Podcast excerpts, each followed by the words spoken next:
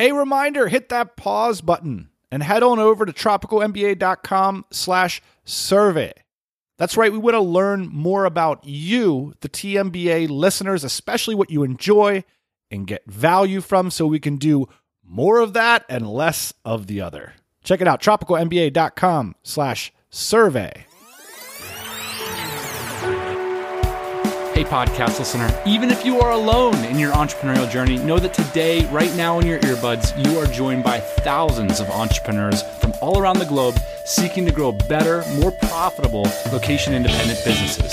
If you'd like to learn more about what we do and download our entire back catalog, check out tropicalmba.com.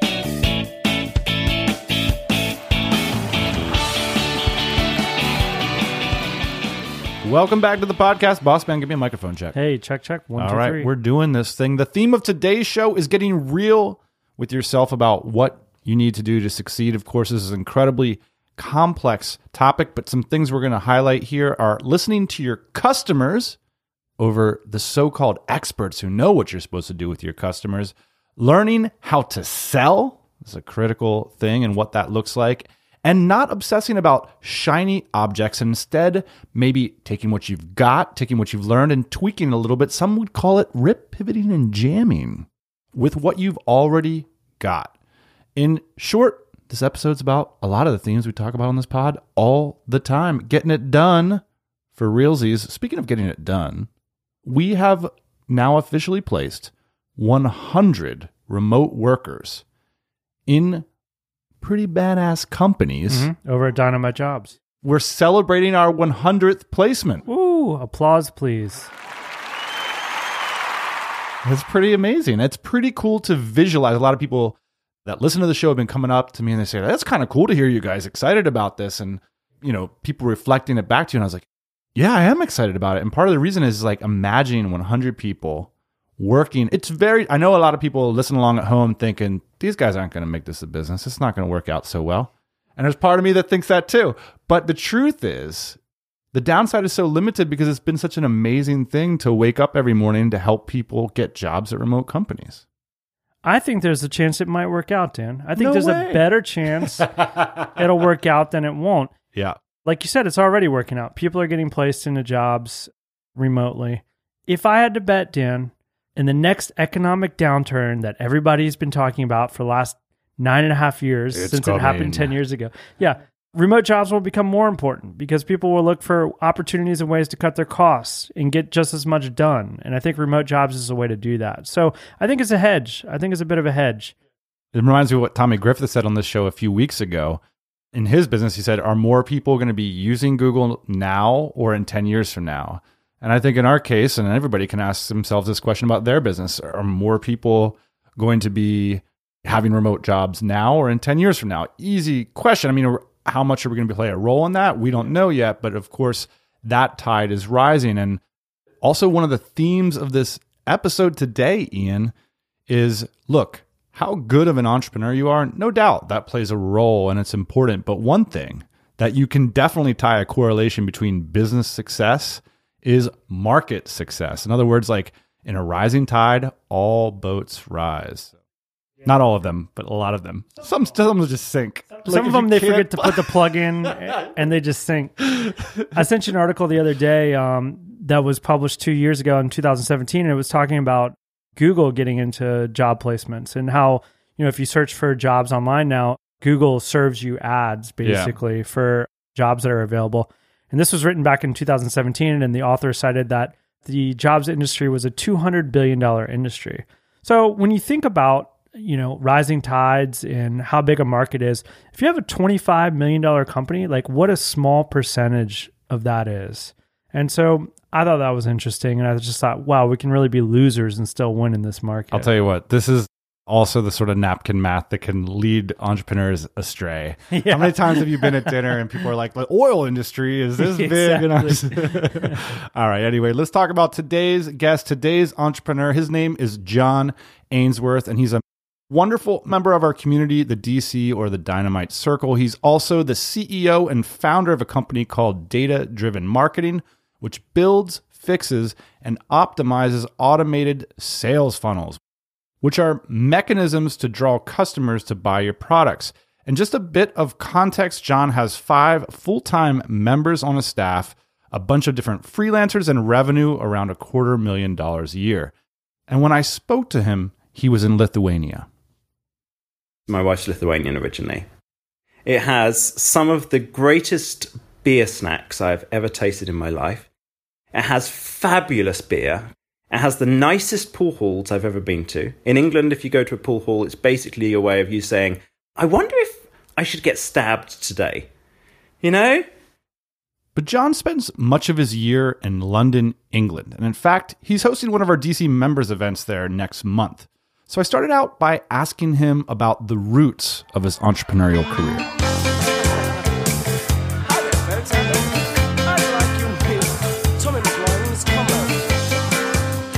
When I was in college, I had this job selling books door to door out in the States. And it was, you know, very, very strange, like intense process. Basically, I got really good at sales through doing this door to door thing. Wait a second. Wait a second. You rock up to a door, you knock on it, Yeah. and someone cracks it. Uh-huh. And what do you say? All right, let me see if I can remember my pitch. Okay, so, hey, is that uh, is that Dan? Yeah. Hey, Dan, it's John here. I'm a college student from England. You could probably tell. And what I'm doing is I'm just talking to all the families in the area and just showing them these really helpful educational books. I was just talking with Ian. Everyone's been super friendly. It's been real nice over here. And it only takes about 20 minutes, and it's just my job to show them to everybody, talk through how it's going to help the kids with schoolwork. Have you got a few minutes? Just uh, show them to you right now. Were you terrified when you started this job? my first my first door that I knocked on. We'd had a whole week of practice, right? We'd learnt this pitch about how to get in the door. I knocked on the first door. Someone comes to the door. I'm shaking. He opens the door. I couldn't remember a word. All I did is I reached down to my bag and I go, books. I was like, he's like, no, thank you. Okay, bye bye. Oh my God, it was so nerve wracking. It was very uncomfortable and it was really like a good personal development tool. You know how people sometimes say like entrepreneurship's the best form of personal development? Apart from maybe like long term relationships. Well, this was kind of the same thing. It's like you had to develop as a person, otherwise, you weren't going to make it. Do you believe that about entrepreneurship? Yeah, it's brutal, man. You know, if you want to get through to the next level, then you just can't do things the way you've done before. You're going to have to learn how to get better at stuff. Like, I'm going through this really fast growth period at the moment with my business, and there's so much stuff where I'm like, right, if I keep doing things the way I've done, or if I think in the way I've thought before, then I'm not going to make it to that next stage. I'm the one who's holding the business back nearly always because I've not let go of something or I've not taken on a new idea or what have you. So it's like constantly, how can I cope with this process of being uncomfortable in order to get to that next stage? Have you pinpointed anything, like an immediate example of something you've been holding on to that you feel might be holding you back? So many things. I've got so much wrong with me. Okay. Like personal shit that's affecting your business? Yeah, well, personal beliefs, right? So a lot of them are, a lot of them are beliefs that once upon a time were helpful. You know, at some point in my past, it was useful to believe this thing, and then it's no longer useful to believe it, and you have to figure out how to let go of it. One that's going on right now at the moment is that we're going through, like I said, this kind of the growth period, and we've got all this work coming in. And my temptation for a while was, well, then I'll do more work, right? I managed to get rid of that one and go, right now, I'll get out of delivery and I'll build a team and I'll develop the SOPs, the standard operating processes, and I'll get other people to do the work. And then we had more stuff come in, and it's like, okay, right, well, in that case, we'll just stop and we'll just stop taking that work on. I was like, wait a minute, why is that? Why am I thinking that way? You know, is that helpful? Is that what I really want? It's like, okay, what could we do to kind of work around that and to figure out ways to be able to deliver this work to a higher standard without me slowing things down because I'm uncomfortable with it. I just want to jump in here and fill in a bit of context of how John went from selling door to door to running his current business because there's interesting stuff coming up about how John had to confront some hard realities and pivot to get the growth he's now describing. After working in a marketing agency, he became the campaigns director for Sport England, where he was creating sports programs particularly aimed at older people and those who'd had a serious illness. Then, around 2007, like many of us, he read The Four Hour Work Week and decided it was time to go it alone. And he had what many of us had when we made that crucial decision what we often call an anchor client to help get him started. So I had people who I'd already been doing work for before while I was at Sport England, like just as part of my job there, I just helped a lot of people out. And the Department of Health England was one of them. And so I said to my contact over there that I was leaving. And they're like, oh, who's going to help us with all this stuff now? I was like, well, you could hire me to do it. And they're like, all right, cool, we'll do that. So they were like my first anchor client. So I got like a six month project with them, lined that up, and then quit my job and started doing that. John, for the sake of just the record, I have to point out a few themes that you've brought up. Okay. One is door to door sales are definitely there is a strong heritage of door to door salespeople. You know, it's sort of like if you're able and willing to do that kind of work, it's sort of like everything's easy mm-hmm. comparatively. And the second is it's a really good sign if you quit your job and your boss refuses to let you quit, essentially, and hires you as a consultant. This is a very common thing. It's kind mm. of a bad sign if your boss lets you walk out the door. So you get this anchor client. How do you proceed from there? Okay, so here begins part of the litany of mistakes, I suppose, in the whole kind of process. So I done that. I done really well with that. I got stuff lined up there. I got another project through them. So I had like two years of work lined up on these different projects. But then what I started trying to do is a really interesting mistake because it's kind of like was part of this mission that I was on. I was trying to bring digital marketing to the world of physical activity, government and health charities who are trying to get people into physical activity, specifically these hard to reach groups. So we're looking at cancer patients, over 65s, disabled people, these kind of groups. And they were just dreadful at marketing. They were so bad, it was ridiculous. But they were also very resistant to the idea of using it. So what I was doing, because I was on this this mission to try and achieve this, I was always trying to like push the market into stuff they weren't really ready for. So that's the basic theme of like all the mistakes from a business point of view I was making. From my mission point of view, it was the right thing to do. I was I managed to reduce the cost per person active by like 75% for like all of those groups.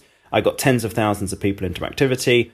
All good from a mission point of view. From a business point of view, it was a nightmare because I basically didn't have product market fit. I was always trying to convince the market that they should want this thing that I was doing. And they there very few people did. Do you remember when the penny dropped? Yeah, uh was about March last year when I finally was like, you know what, I just can't do this anymore. So you had been doing marketing services in line with your personal mission and beliefs from 2007 yeah. until last year. So this is 11 years you've been essentially making a living as a, a hired gun. Yeah and we've gone you know it was fine as a business. Like we'd built it up to probably $300000 in revenue. It worked but it was a constant battle and it completely depended on me going meeting with people and getting them on board with this charming them bring them round to these ideas Government is awkward, difficult, complicated, and they like to plan out projects for a long time before they get started. So, what they have is they have big projects available, but you have to be willing to do the project that they wanted done. You can't, like I've mentioned about charming them and getting them around to my way of thinking and explaining these ideas, I would do that over the course of, let's say, a year. And then they would go, We like these ideas. Now, internally, we're going to come up with a project and they would develop an idea for a project and it would be kind of right. It would kind of make sense in terms of actually getting results because government is not driven by results. Government is driven by all kinds of internal factors and politics and what have you. And what I tried to shift to was how about if we just deliver the bit that we figured out that worked at the end? What about if I come to you and I say, we could actually do this for you. This is the bit that's figured out, and it's going to get you these amazing results. And I tried that for about a year and a half, and it totally didn't work. And that's what convinced me eventually you know what? I've done enough on this. I'm going to call it a day. Why didn't it work? Because government likes big, complicated, awkward projects they've come up with themselves. What would have been the problem just to continue selling $50,000 projects and keeping that rolling? Yeah, so that's fine, right? I could do that. But then I'm not achieving the mission of what I'd originally set out to do because I'm not focused on the thing that was really what I'd set the business up for. And it's much harder than working with businesses. So it's like this middle ground that doesn't make my life that much better and then isn't really achieving the mission. I met up with Ian once, boss man, for lunch in London one time. I explained to him what I did and he said to me, You must be brave. And I was like, Huh, that's interesting because I hadn't thought about that before. It's like this is the business I'm running. You know, I'm I'm doing this. I'm going to make it work. I'm like, what's the term you use about it? Like, uh, stay on the bus. And I was like, eventually, I was like, I kind of thought about what he said quite a lot, and I was like, am I being too brave? Am I being too tough here and just sticking with something?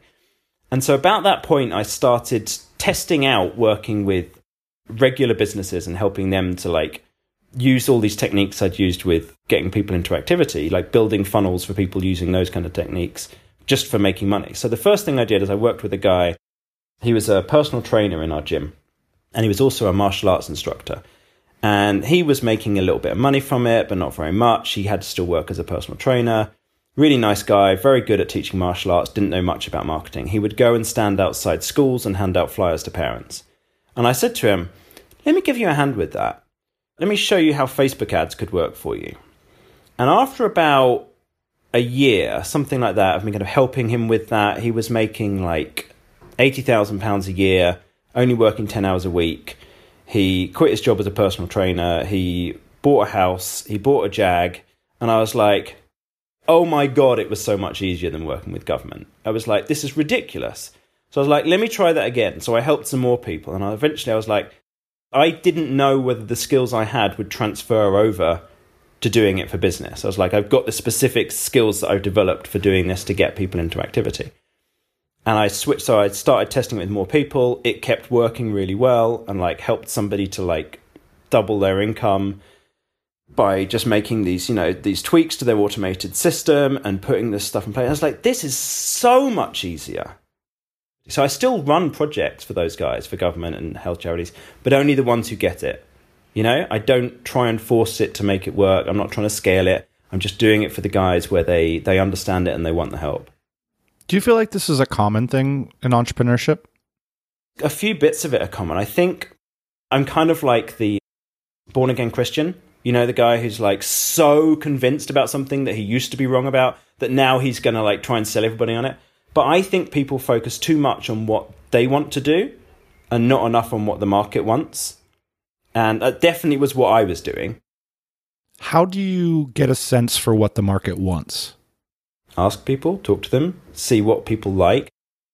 A lot of times, people are doing something for the market, people really like it, their customers are happy, and then they say, That's great, so now, but what I want is this thing over here slightly, and they move away from what people are actually liking more towards what they want.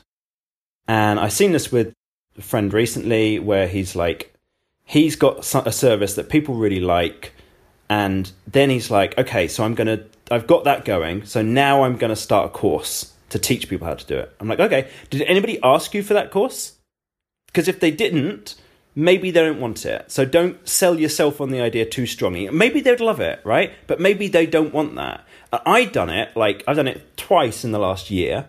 I was doing this, it was working well. I was like helping people with email marketing, and that was going great. And then I was like, oh, but you know what's really good is webinars. Nobody was asking me about webinars, but I was like, cool.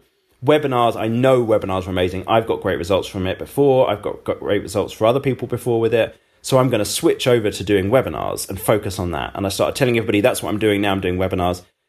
And so now I stopped getting the email marketing jobs and I'm just focusing on getting the webinar ones. And it's way harder and it slows me right down.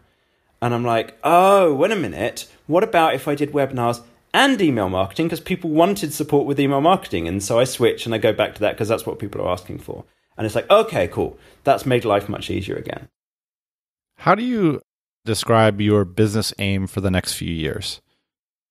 I'm very anti having specific goals for this. I know this is quite against the norm.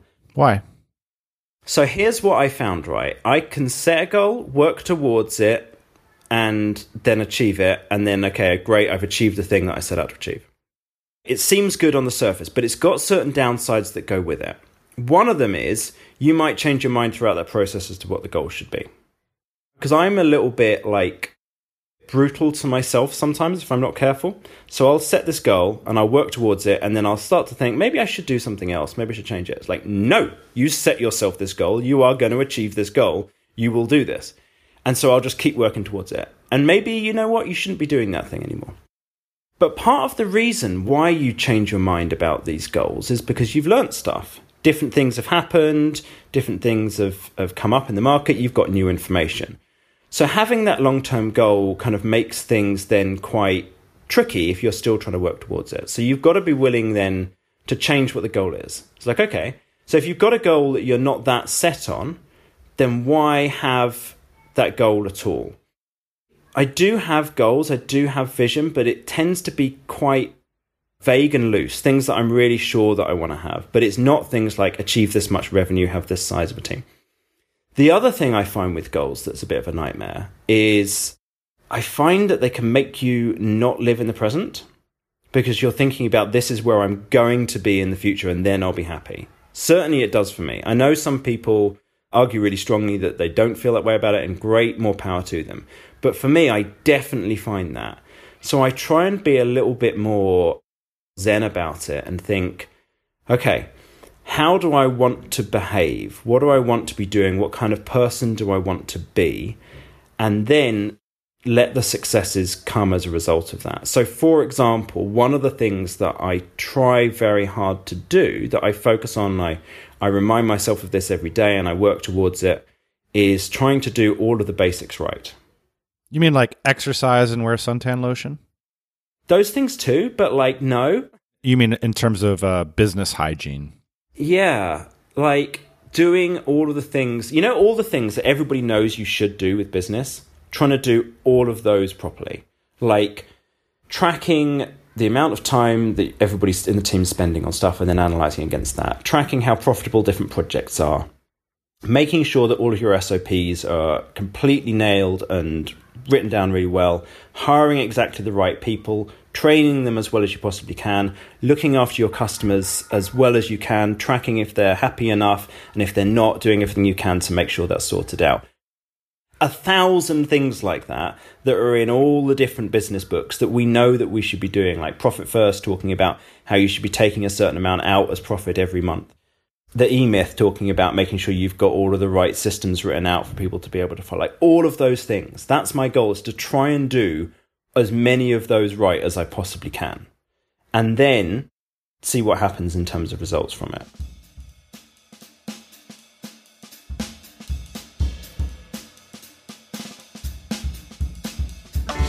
Hey, yo, today's show is sponsored by Revision Legal. These are lawyers who understand what we're all about here at the pod. If you got a legal problem, even if you don't have a legal problem, get ahead of it and give the team at Revision Legal a call. Revision Legal is a firm that truly understands entrepreneurs and internet business. They don't think Amazon products are about logging and timber. That's right, Revision Legal really understands entrepreneurs because they're part of the community and they're around them all the time. So the unique challenges and questions that you face, they're equipped to help you address them, whether it's combining assets and forming a new joint venture, protecting your brand through trademark registration, Amazon FBA products through patent protection, or just trying to buy and sell digital assets. Revision Legal has your back because it focuses on online companies just like yours. Their attorneys listen to your goals, your pain points, take the time to understand your business, and then create a plan personalized for you. So, look, legal questions and dilemmas come in many shapes and sizes. Don't let them keep you up at night. Give the team at Revision Legal a call and get it sorted out. before this stuff bites you in the butt. So check out the team over at revisionlegal.com and don't hesitate to drop them a line if you're seeking advice or help.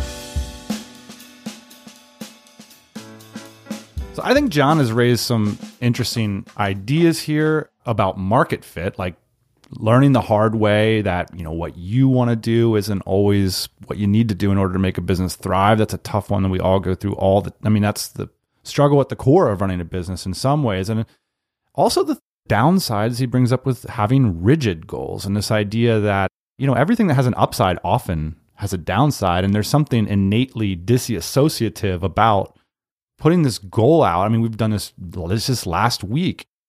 On one hand, you're seeking like a comfort with what you're doing within the business. And on the other hand, like a stretch goal can feel uncomfortable just looking at it. Like that's not who I am right now. That's not who we are right now. That's the point of them, but they have a downside, which is they can feel, you know, alienating. And also like achieving them can feel like a hamster wheel. Like, okay, now what's the next goal? So I, I do think it's interesting to question these things that are so often considered at the core of every business, which is goal setting. I don't think it's probably something historically like that business has like focused on necessarily. Meaning like how can I take over the world? Versus like how can I just run this convenience store and like make a good living for me and my family and not have to worry too much, right? It's like this is how I make a living. Everybody's taken care of. Hopefully, like putting a little bit extra away every month. So, like, if the restaurant gets hit by a hurricane or whatever, like, we're able to like sustain through that.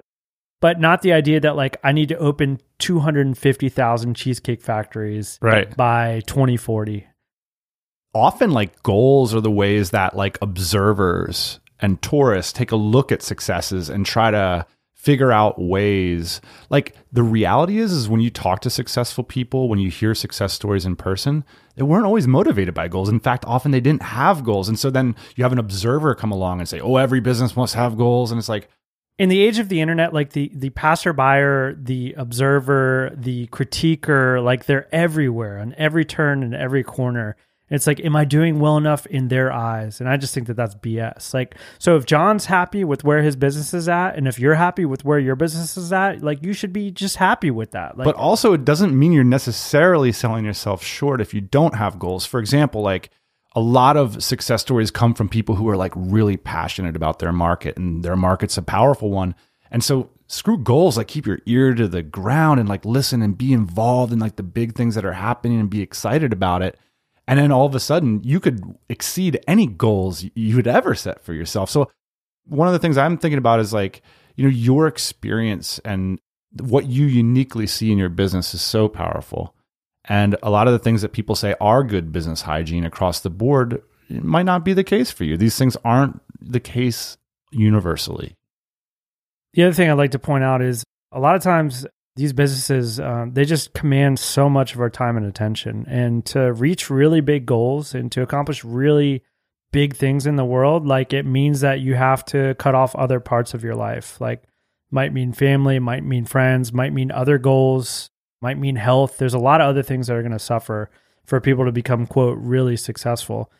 I've said this again in other episodes like a lot of the really quote successful people that i've met are entirely imbalanced we're going to get into a little, that's a good foreshadowing here because we're going to move on to a little bit more of the controversial element of this show. A few weeks back, we did a show, as you recall, called The Six Figure Slump, where we mused about why so many services businesses specifically seem to get stuck at that level of income. Of course, it's, it's not limited to services business, but you see a lot of that because they're so easy to start.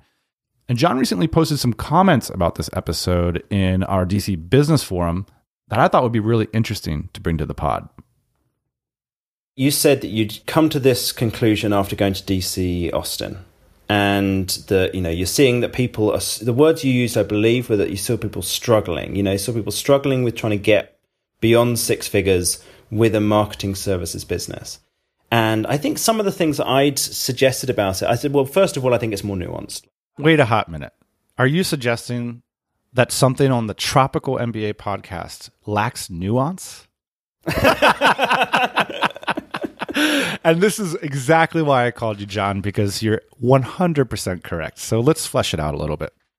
so you mentioned this right and i was like okay so that's there's almost definitely something that i'm not getting my head around here i remember hearing it hearing you guys talk and thinking oh that feels really uncomfortable and awkward. I should lean into that. I should try and figure out a little bit more about this. Because my initial reaction was like maybe i'm doing something wrong. I'm in the wrong you know going in the wrong direction here because like what if this i'm going to cause myself problems because i'm not doing something that's more productized?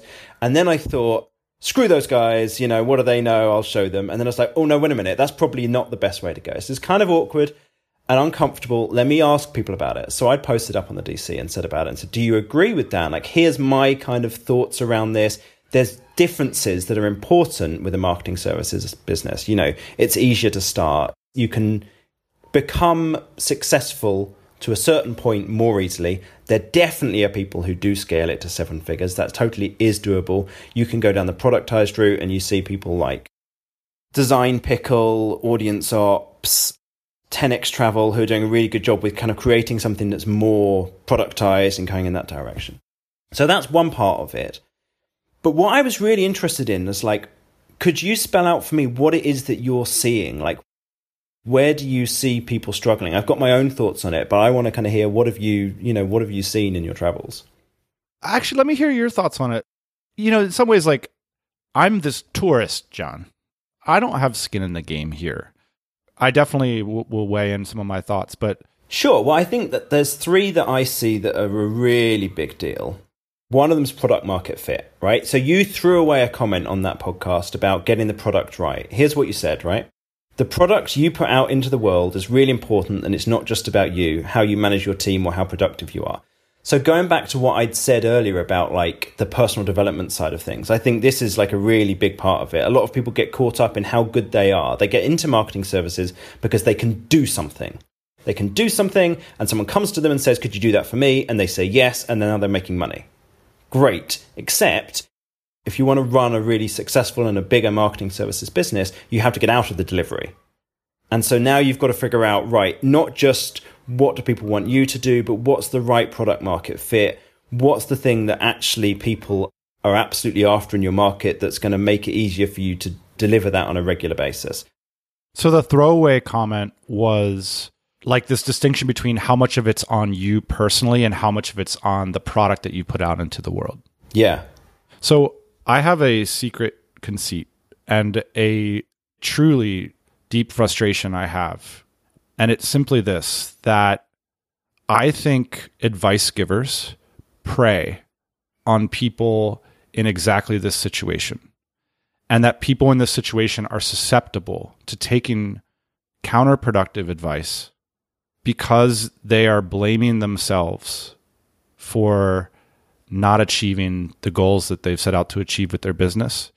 And I think it's not a coincidence that advice coaching, like this whole kind of industry of seminar, blah, blah, blah, there's a reason why the wagons are circling at this moment with marketing services and with these sorts of entrepreneurs, rather than, for example, more specific, clearly actionable places where they could have circled their wagons. What I'm trying to say to entrepreneurs is yeah, like develop yourself, like, yes, be a better entrepreneur, but also listen to the market. It's not all about how good you are as a person. And I think people can, the tactic is, is that they come in and they convince people that they're not good enough and that they need to listen to people who know what they're doing in order to be good enough. And that if those people were honest with themselves, they wouldn't be doing that in the first place. They would be doing what they're purporting you should be doing. Okay marketing gurus as a whole are a very, very, very messed up community. So I happen to have just had the the chance to get insights into the behind the scenes stuff with a lot of marketing guru types. I'm not going to name any names. I'm not going to tell you how because that would kind of probably put me in an awkward position with the guys who told me. But people have all kinds of like odd hang ups about like maybe they believe the whole world's out to get them or they've got hang ups about their personal appearance and the way that they look, or they really, really actually don't know what they're doing and they just are trying desperately to cover it up. Like there are people out there with big followings, big podcasts, lots of people who listen to them who have not done the thing that they are teaching people how to do. It's not all of them, but it's like, from what I've seen, it's a lot of them. It's so common. Really common. I'll tell you why I'm so mad, John. Because I bought it for years and I see other people buying it and I get why they're buying it. And I feel so ripped off, like emotionally, because I paid good money, hook, line, and sinker for this speech that turned out to be that was the speech that they needed to hear. I want to go to entrepreneurs and say, just run more experiments, ask more questions, ask more questions. Yeah. Ask more questions of the people that are giving the advice. Oh, I meant of the market, but yeah, no, fair point about them as well. I mean, both. Yeah. I totally agree with you. Ask more questions of the market. That's way more interesting than ask more questions of what level of am I as an entrepreneur, you know? Mm. Tell me more about the seedy back room that you found yourself. It's probably a pool hall. yeah, yeah, yeah. Well, I was at a conference and I, I happened to be talking to some of the guys who actually do the work, who do the really good work in and I, I know the results that they're getting and I can see what they're achieving and I know that they know their shit. And they're telling me about how, you know, some of the people who are in these run these kinds of advice giving organization, you know, or, or coaching stuff, don't do the thing or don't know shit. As entrepreneurs, we often feel vulnerable. And what we're doing is, you know, taking a lot of responsibility for paying the mortgage, paying the payroll. And at the end of the day, you can feel alone. You can, and you look around for people to lead you, you know? Well, one of the things I hate the most is that a lot of these guys who are the, the marketing guru types, they've got a model, right? They've got one model that they're going to teach you, and they're going to tell you that this model is the model and this is the one you need to follow. And people will come up and they'll say, You need to do things this way. And if you do it this way, then it's going to succeed. And maybe it succeeded for them, and they did actually know what they were doing and it worked for them. And that was three years ago and it doesn't work anymore, but they're still selling the same model. Or maybe it did work for them and it still works now, but it's not going to work for you because you're a bit different and you're trying to do something slightly different. But they're like, no, this is the way that you do it. I've had people come up and try and convince me that they're like, even if their way would work for me and I would make money and be successful doing it from the typical ways of looking at things, I might look at it and go, oh, yeah, but this is disgusting and gross. And I hate it. And it doesn't help me to achieve what I'm really trying to achieve. I've developed over the years an extreme distrust of anyone who is too confident in what they're saying. I've seen it with salespeople because I used to work in sales and I used to know a lot of people who are extremely confident and they really just, their confidence was what sold and they just couldn't back it up. Confidence does not equal them actually knowing what they're talking about it's like tricky because then you still got people you still want to learn how to do something you know? You still let's say you've got some skill that you want to get better at where you don't want to just go out and experiment and test and try stuff yourself. You're going to want to go and learn from somebody. I mean obviously one of the ways we do it is we go and ask other dcers and we're like right what are you doing? How are you doing it? You get the behind the scenes look into things right? What did you make of fellow dcers responses to your query in the forum? Generally i think people gave some really good nuance about it you know some really good kind of their own point of view and why they like agreed or disagreed with certain parts of it. It was just enough that it made me think, huh, maybe I'm not crazy here. Maybe there's something here that's like, okay, there is more detail to this. It is worth kind of thinking through more. I really liked your point in there because you'd said something like, okay, I totally agree with you on all of those points you made. I'm like, okay. It's funny. Speaking of nuance, it, it's true. I, I'm reading them right now, and I totally agree with everything you said which is uh, fascinating, I suppose. I think where maybe one part of departure would be, you know, a lot of people say, like, if you want to get a marketing services business from six to seven figures, there's a roadmap to doing that. And certainly people have done it. You know, you get more clients or you get higher dollar clients. And there's two things that I think about that. Number one, I think those paths become increasingly difficult managing a lot of clients and higher dollar clients.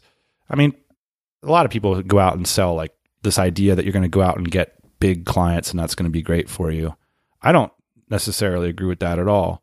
And the second thing is when I meet people that do run these sorts of businesses, almost without exception, they don't particularly want to be running them.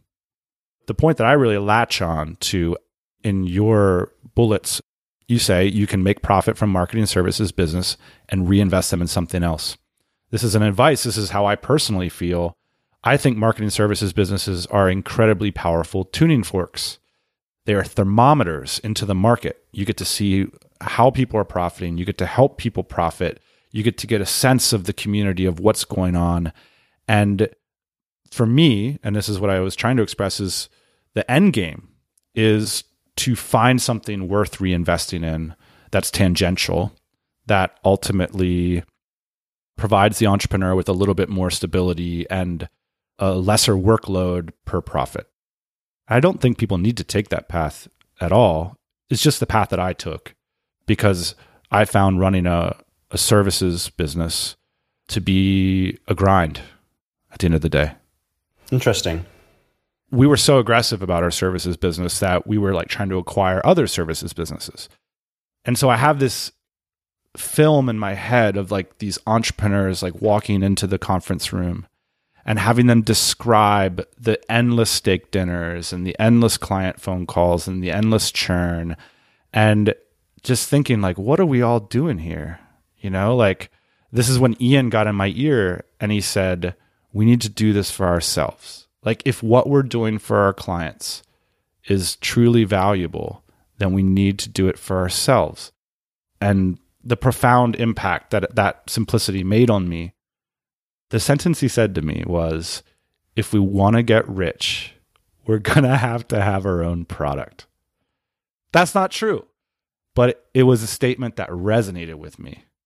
Like you said, like you have these useful mirages in your head. And that was the one I walked out of that conference room with was like, I don't want to be that guy that like 10 years from now like walks into a conference room and is like begging somebody to buy him out of his business for two times EBITDA it's part of what I took from what you were saying is that kind of emotion about it of the is this the best and the right route for me longer term? It's like great, cool. I can do this. I can run a marketing services business. I know how to do it. I can help people. I'm really good at fixing auto in and optimizing these funnels and, and helping people to make more money. But I've had a lot of thoughts around like, okay, what's for me, what's going to allow me to get to the next level? Is it keep scaling this? The moment that's the goal. But then later on, is it start something myself, whether it's an info product or a, some kind of a regular product or what have you? Is it buy an existing business that has really good traffic? But a bad funnel that I know I can make a huge difference on? Is it partner with other people on like a, a, revenue share basis? This is some of the kind of stuff where I'm like, okay, maybe that's what would be the right direction longer term. And that's, I think, where some of the the doubt crept in from my initial hearing from what you'd said, was like, because I'm I'm not sure right? I don't know. I don't have the right answer. Is that the right direction I should be going in? It's not right now, but in like six months, a year's time, it might be. And that's part of the journey for me is figuring some of that stuff out. But there is huge benefits with marketing services at getting started. So that's definitely a benefit for it. John, now I'm going to ask you to commit a capital crime. Uh oh which is to give some advice. you know, there's a lot of entrepreneurs listening to this that would love to be visiting Lithuania for family reasons, uh, living in London, traveling around, meeting other entrepreneurs.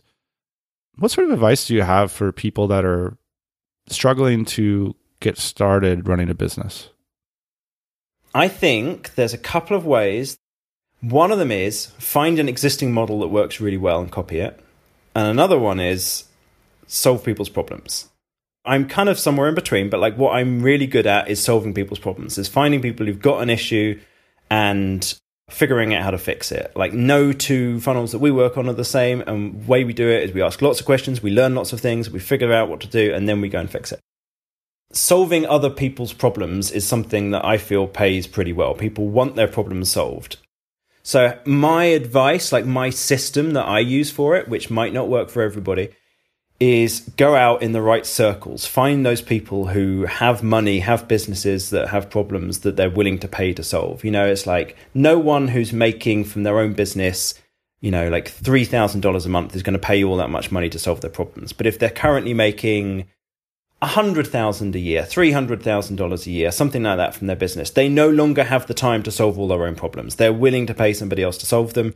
If you go and you talk to them and you ask them questions and you ask them about what problems they've got that need solving and you find some that you could solve, hey, you've got yourself a client. You've got someone who you can make, you know, who's going to pay you some money to make that problem go away.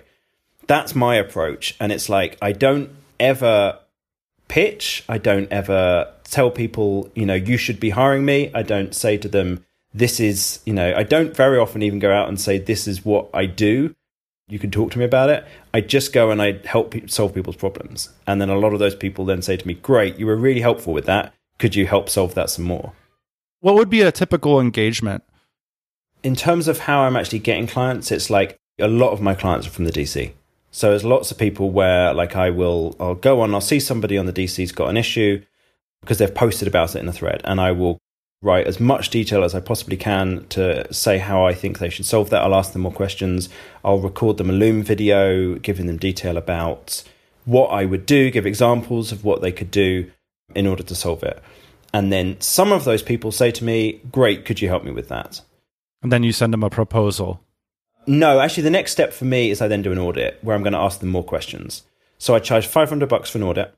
And that is basically we're going to go and do a really detailed, in depth look at your business and the funnel and what you've got in place. We're going to go through a few things. We're going to map out what's your current funnel, what was your ideal funnel going to look like, how much money are you going to make likely from us putting this into place. That's going to be based on like industry benchmarks, that kind of thing. So it's like, if you were able to increase this to this percentage, this to this percentage, and this to this percentage, it would make you, based on your traffic, this much extra money.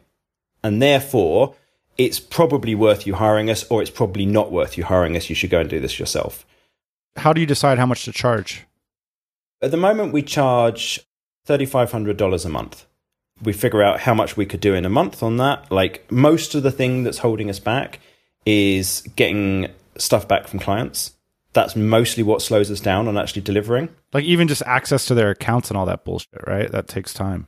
We try and get all of those things up front during the audit, but then getting sign off from clients is a people have got stuff going on in their business besides what we're doing, right? They've got things going on. Yeah, yeah.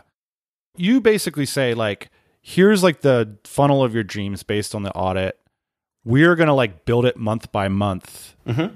You kind of like dictate your own pace based on the sort of profitability you're seeking? Yeah, well, we lay out like here's the plan. Like, if you want to hire us to do it, this is what we'll do in month one. This is what we'll do in month two. This is what we'll do in month three. We don't go past that because things will have changed by then. I see. But then say, and this is how much we charge a month for doing it. I used to do it on a project basis, and what I found is sometimes we would get stuff that would just drag out for a long time because people weren't getting back to us. And then I was like, okay, this is kind of frustrating. Let's try doing on a monthly basis, and we'll see. I don't know if that's what the market wants in this or if they would prefer it to be on a project basis. So I'm trying that out. And so far, people seem to be happy to sign up for that. So that's what I'm sticking with for now. I want to underline this because I think this metaphor or this process that you're laying out is extremely powerful. And the metaphor that popped into my mind when you described the way you do business is of a turbocharger. So a turbocharger is a device that you put on top of an engine. It sucks in some of the exhaust and it basically just blows more air into the engine so that the engine can run faster. And one of the biggest mistakes people make with services is that they focus on companies that don't have the engine yet. Mm-hmm. And so you're going to people that have an engine and you say to them, hey, we blow air into that thing. Those are my exact words. It's funny you say that. Yeah. and it's just so utterly powerful. I don't think people realize how much of a, an eternal deep need there is everywhere for this. I mean, if you want to start a business, it's right there. You just got to understand the engine and offer the turbocharger. It's so easy to go to the person that has this horrible, undeveloped business with all the potential in the world, and you say to them, You're not realizing what you have here. Let's build something. Well, you go to the people that have already built it, and they're just struggling to keep their desk clean. Those are the people that are willing to buy services like this because even though in theory they could go build a webinar funnel, they've already got a job. And so they'd rather just hire somebody to do it. Yeah, they've got a different problem, right? The guys who are getting started, their problem is they don't know how to they're struggling to get it all to work. The guys who've got something that's working pretty well, their problem is they don't have enough time. They've got some money, they've got money coming in, but they don't have enough time to to make it work better. And it's like if you can go to them and go, right, I can help make that work better for you, and it's going to be really easy for you, and you can totally trust me because look, we've just done this. Like in my case, like we've just done this cheap audit together, and now you can see that we know exactly what we're talking about, and we've got a detailed plan. You know it's going to work for you. You can see that and it's like, okay, cool. John, what a pleasure. Thank you for joining us here at the pod. I appreciate you spending your time to share your story. Oh, thanks, man. It's been a pleasure being on here.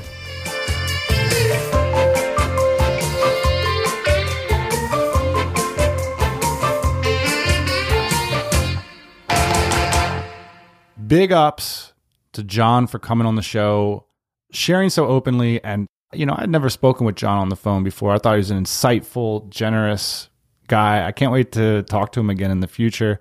If you guys want to check out the links and show notes, everything mentioned on today's show, check out our wonderful website, tropicalmba.com slash John Ainsworth. And of course, as the CEO of Data Driven Marketing, John knows a lot about funnels and he's actually passionate about funnels, which is really cool. Me too. And I'm interested in them. And so there was a lot of this interview that's extended that didn't make it into the main episode. So if you're curious about sales funnels and how they work for you, just stick around so after the, the music and we'll play that part of the interview for you. So thanks again to John. Ian, we're back to share some closing thoughts here.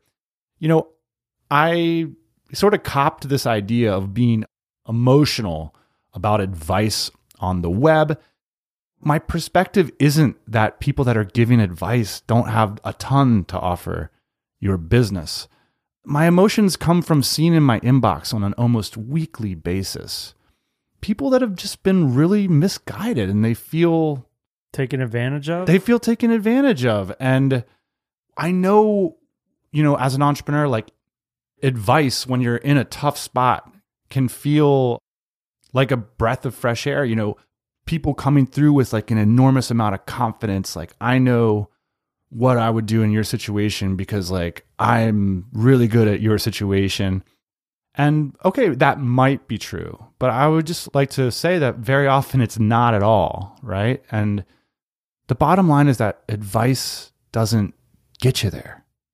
You know like at some point you have to do things and the person giving you the advice can't do them for you and they often can't see a lot of the mechanisms that are required to do things in your particular situation. Dan, the other day, I was against my will. I was watching uh, NBA Finals with you, Golden State Warriors, and who is it? The Toronto Raptors. It was great to have you there. Yeah, you um, were very enthusiastic. When we started to have this conversation about like what a coach does in basketball, I started to realize like they are an elemental part of the team. Like you need a coach to operate and no one questions whether or not the Golden State Warriors like need a coach. Like that's just part of the formula. And so I started to think about like the part of the formula that a coach plays in a business, right? What role and at what scale is like a coach actually essential in a business?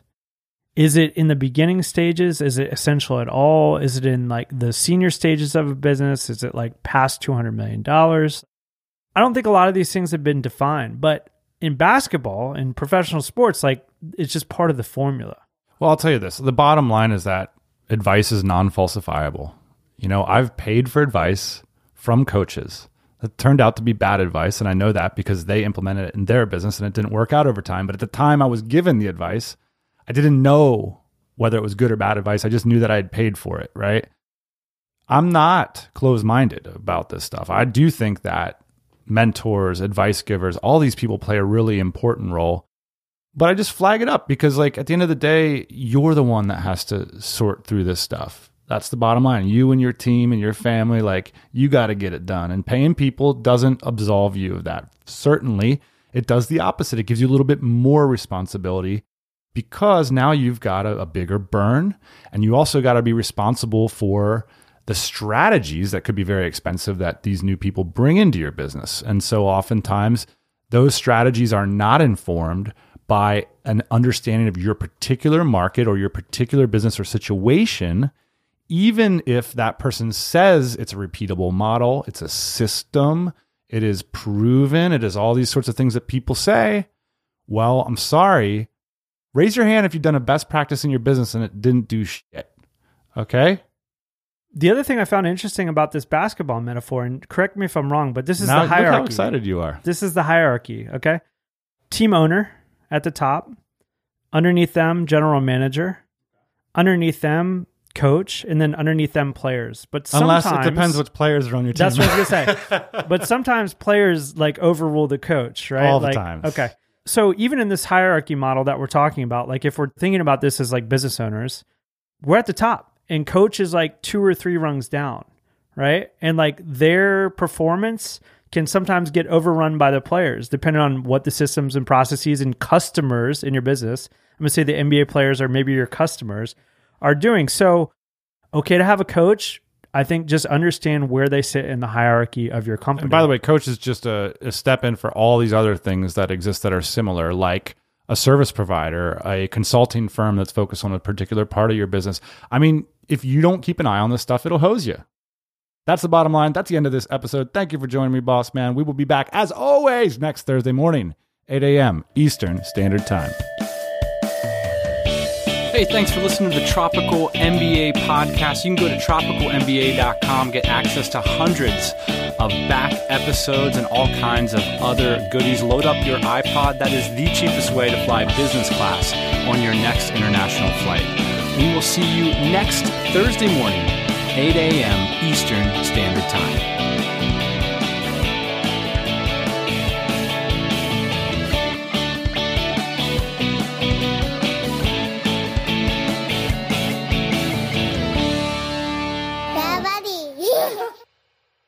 What are they? What are automated uh, sales funnels?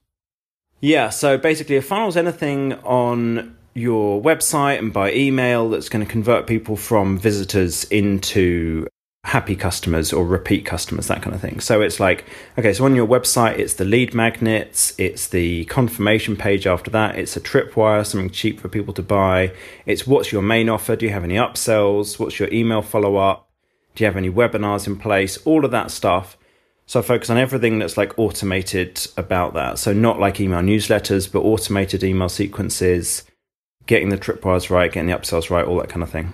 Why do you think this term funnel it didn't really exist 10 years ago or I wasn't so aware of it and now I feel like I can't shake a stick without hitting a funnel. Yeah, you got to blame Russell Brunson for that. And he wrote that book. What was it called? Who is Russell Brunson? Expert Secrets. He's a he's like one of these marketing guru types. So he runs a business called ClickFunnels. But before that, he was like really into the whole all kinds of things marketing. So like building and selling info products and talking at seminars and all this kind of stuff. And he is kind of well regarded in the webinar space, but he so like he's got this system called the Perfect Webinar and it's really good. Loads of DCers rave about it. I, I love it. It's really good, uh, really good system, and it helps you to put together the perfect, like the ideal webinar presentation. But he's done loads of other stuff around this as well, and he released a book called Dot Com Secrets. That was it, quite a while back, and he explains in that all the types of funnels that there are, like quiz funnels, tripwire funnels, webinar funnels. Email marketing funnels, all this kind of stuff. So it's all basically different ways of getting people from being visitor to your website or signing up for an email list into being a happy customer. That kind of seemed to be the the point when it went from right, no one's really talked about funnels all that much to this is the term that everyone uses. And it was around before then. He didn't coin it, but he did popularize that. That seems to be that seems to be the turning point when it started to be the the word everyone was using. So you were reading this information from Russell. When you started applying it in your own business and for your clients, what surprised you about the implementation of funnels? Is there anything that was sort of uniquely effective that you didn't expect? I started learning this a long time before I'd ever heard of Russell Brunson, but I started probably, oh God, I don't know, like 15 years ago, something like that. And there's so much about the whole process that's surprising. There's so much that's slightly weird and unexpected. Like, okay, so one of the biggest things that's really important with it is the kind of the psychology behind funnels. So the psychology behind the buying process. For example, like one of the most powerful things that nearly nobody does, but almost always works, is if you've got lead magnets on your website So, what's a lead magnet? you got to remember, John, you are deep into the funnel. All right, if you've got some freebie, some free thing on your website that's going to get someone to sign up for your email list, that's a lead magnet. If you got something on your website for free, it could be a video course or a cheat sheet or an ebook, what have you, and someone signs up for it and they get onto your email list. And lots of people have got that. Lots of people have these on their website and it works really well. They build up their email list. Then there's this magical point, like immediately after somebody's just signed up for that, and most people waste it completely. So you'll have this point where someone's gone onto Google, they've been interested in a topic, they've got this problem clear enough in their head that they've searched for something. They've searched for something and they've seen your website come up in the in the search listings. They've clicked on your website and they haven't left immediately. They've liked the look of it. They've read through a little bit. They've seen you've got something else to offer. They've looked at it, they've put their email address in. Now they're at this point where they've got this problem so clear in their head and about like somewhere between 10 and 40% of those people are now wanting to buy something good that's going to solve that problem more than your lead magnet did, more than that cheat sheet did. And most people at that stage say, Thank you very much for signing up. We're going to email that to you now. And that's it. And they're lost. And they're just gone forever. And that's it. And they might never even bother to read your emails because they've got so many emails coming through. And so the psychology there is okay, that's a magical moment. You can take that moment and you can say to them, Cool, we're going to email that to you. In the meantime, if you're interested, here's something that solves that problem more thoroughly. And you can get that right now at this special price because you've got their attention. You've got them in that perfect mindset. So, this is like a lot of what marketing funnels and just marketing in general is about. It's like trying to understand the psychology of where are people at? Who is your audience? What are they currently thinking? And it's constantly surprising because as soon as you go into a new a new audience, a new market for a new product, you've got to go and relearn for that audience how are they thinking about this thing? And it's always slightly different. You know i'm always working on like trying to understand the audience a bit better for whatever it is we're building the funnel for. What's the role of of webinars in funnels for you? Oh my god i love webinars. So they serious they're so good. Okay so like this is becoming delightfully nerdy. Very early on like expressing true earnest love for webinars. It's so good. People don't understand. People get really like anxious or unsure about them because they're nervous about public speaking and so on. I'm willing to guess that 95% of entrepreneurs have never hosted a webinar. That sounds likely yeah. Let's start from that moment. Like how do you think about how to execute a webinar and what it, what kind of impact it could have. Okay, so the thing to remember with a webinar, right, is that you've got the, an hour. If you get someone to sign up for a webinar, you've got about an hour of their time to build up trust with them, to get them to know, like, and trust you. When do you ever have that opportunity in anything else you're ever doing? Right? Maybe, maybe public speaking, but often you've got like what half an hour then or something like that on stage. So you've got like if you had a sales page, if you've got people reading your blog, you just don't have that much of their time to get that point across. Possibly in a podcast, right? Podcasting is one of the other times where you could build up this long term kind of trust with people. So with a webinar, what you've got is this chance to get across your point about why they should be interested in buying whatever it is you've got to offer. But you can't start with that because who on earth is going to come onto a webinar that's just about your product? So what you've got to do is you've got to work backwards from that. You go, right, here's the thing that I have on offer that I think these guys are going to be interested in. What do I need to teach them in order to get them to the point where they would think, oh, cool, in that case, I'll buy what you've got? It has to flow beautifully. What most people do, and the reason why most people get so nervous about webinars, is they'll teach and they'll give loads of value for like 45 minutes, and then they go, ha, ha, ha, and they'll start pitching to them. And they hate it, and everybody hates it. It's awkward and it's uncomfortable. And it's totally the wrong way of doing it. And this is something that I did learn from Russell Brunson, where what you do instead is you figure out what is the one big thing that you could teach, and different people call this a different thing lead domino, one big idea and it's basically about what's the one thing you could teach that if they believed it, their next step for them would have to be getting what it is you've got on offer. Would have to be, right, that's it. I've got to go and get this now. It's just like, because it's the obvious next step. So for him, with Russell Brunson, right, he sells ClickFunnels, and ClickFunnels is software that allows you to build funnels easily. It's just website building software. It's just a content management system. You could do everything from ClickFunnels in WordPress But he's basically saying to people in his whole presentation, the way that he sells it through webinars, is he's saying websites aren't that great. What you need is a funnel.